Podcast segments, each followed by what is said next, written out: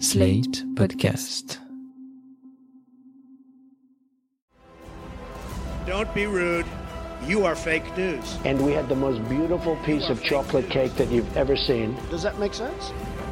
They will be met with fire and fury. This egregious display of hatred, bigotry, and violence on many sides.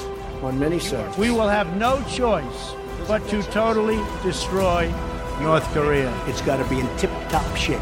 He is a sick puppy. You are fake news.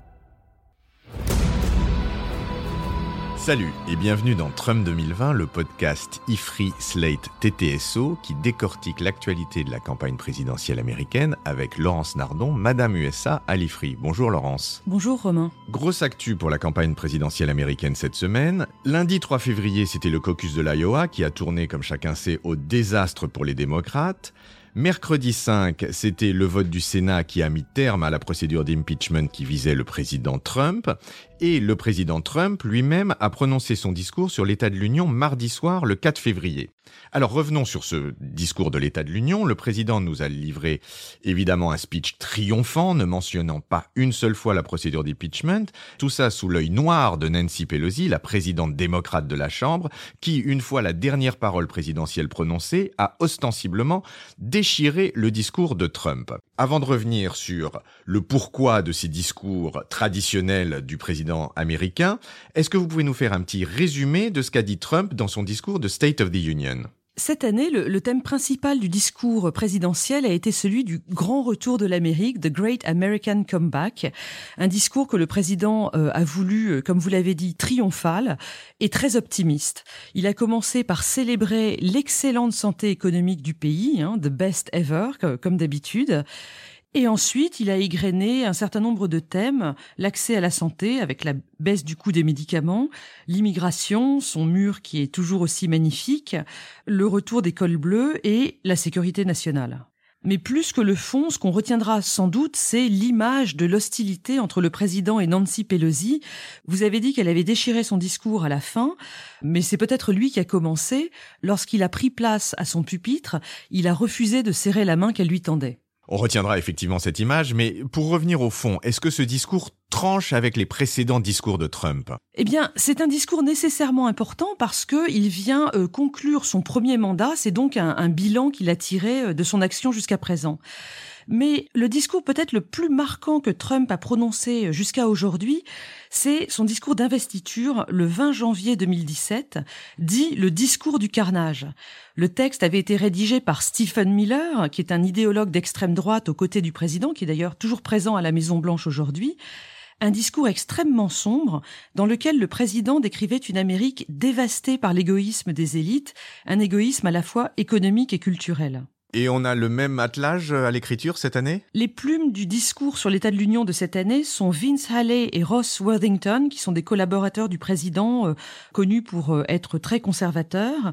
Mais le texte a été relu une fois encore par Stephen Miller, qui l'a donc certainement tiré dans le sens d'un populisme conservateur. Donc hier, on a eu le droit à un discours de campagne, mais est-ce que c'est ça la vocation du discours de l'Union? Les discours sur l'état de l'Union, ou SOTU, comme disent les Américains, pour State of the Union, sont les discours prononcés chaque année par le président devant la Chambre des représentants et le Sénat réunis en congrès. C'est ce qu'on a vu hier soir. Ils servent à tirer le bilan de l'année passée, notamment en termes budgétaires, et à dresser l'agenda présidentiel pour l'année à venir. Et ils correspondent à l'article 2 de la Constitution qui exige du président qu'il informe régulièrement le Congrès de la situation du pays et qu'il présente ses propositions. Alors c'est une pratique qui remonte au début de la République américaine? Oui, c'est le tout premier président George Washington qui a prononcé le tout premier discours sur l'état de l'Union. C'était en janvier 1790 à New York. New York parce que à l'époque c'était encore la capitale. La ville de Washington n'a été inaugurée qu'en 1800. En 1801, le troisième président, qui était Thomas Jefferson, a cessé de prononcer lui-même le discours. C'est un fonctionnaire qui s'en est chargé à sa place. À ses yeux, cette pratique rappelait trop le discours du trône qui est prononcé chaque année par le souverain britannique. Et ça nous signale à quel point les États-Unis ont voulu se démarquer de leur puissance coloniale et de son modèle monarchique. Les discours sur l'état de l'Union ont donc été lus pendant quasiment tout le XIXe siècle et en 1913, c'est Woodrow Wilson qui a recommencé à venir le prononcer lui-même. Le grand changement, c'est à partir des années 1920, lorsque ce discours s'est adressé directement à tous les Américains, grâce à la radio, puis à la télévision. Donc c'est devenu un événement important. Oui, c'est un événement important, en tout cas en termes de cérémonial. C'est un événement très formel, très solennel, et d'ailleurs depuis 2017, c'est l'un des rares moments où Trump se comporte de façon réellement présidentielle. Et puis, c'est l'une des rares occasions où les trois branches du pouvoir sont réunies dans un même lieu tous les membres du Sénat et de la Chambre, on l'a dit, mais aussi le cabinet, c'est-à-dire le gouvernement avec les ministres et le vice-président, et puis les juges de la Cour suprême. Sans compter qu'il y a aussi certains représentants de l'état-major et du corps diplomatique. Pour le folklore, c'est parce que tous les membres importants de la République américaine sont réunis au même moment et au même endroit qu'on a pris l'habitude de désigner un survivant, designated survivor, c'est-à-dire un membre de l'exécutif qui reste à l'écart au cas où le Congrès serait attaqué pendant le discours. Alors cette pratique, qui a été renforcée après le 11 septembre, date en réalité des années 50, au plus fort de la guerre froide, lorsque les Américains craignaient une attaque nucléaire surprise. Vous qui savez tout, Laurence, vous savez qui c'était cette année, le Designated Survivor? Eh bien, c'était David Bernard, qui est euh, secrétaire à l'intérieur des États-Unis, un poste qu'il ne faut pas confondre avec celui de ministre de l'Intérieur chez nous. C'est quelqu'un qui s'occupe plutôt de la gestion des terres fédérales. Bon, pas exactement Kiefer Sutherland alors. Mais revenons à ceux qui étaient dans la salle. D'autres invités à nous signaler, Laurence? Oui, les présidents invitent toujours euh, un certain nombre de gens avec des arrière-pensées politiques évidentes. Par exemple, cette année, Trump avait invité Juan Guaido pour signaler son opposition toujours aussi résolue au régime socialiste de Maduro au Venezuela.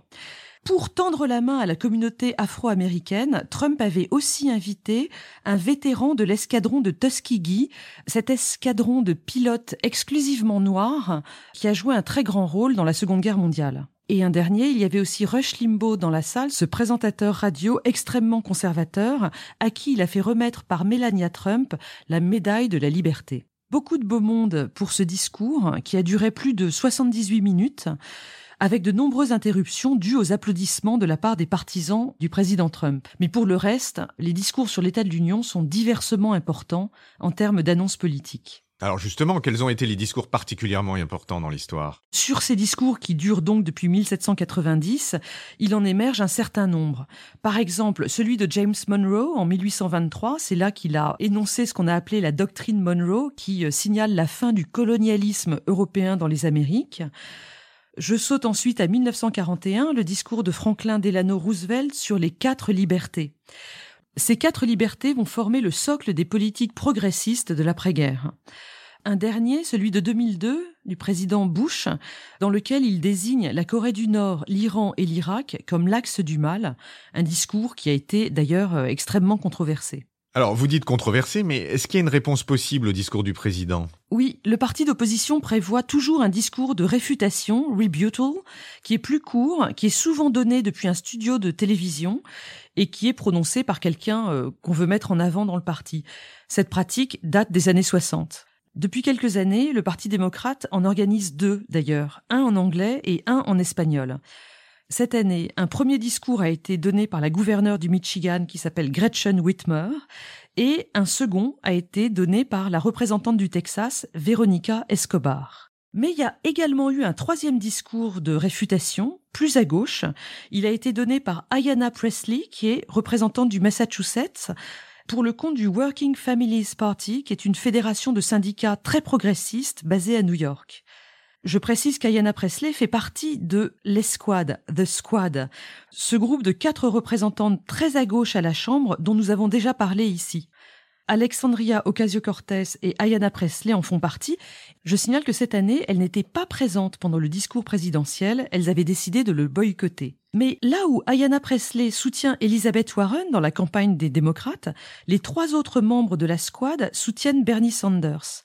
Alexandria Ocasio-Cortez, mais aussi Rachida Tlaib, la représentante du Michigan, qui a fait huer le nom d'Hillary Clinton lors d'un récent meeting de campagne.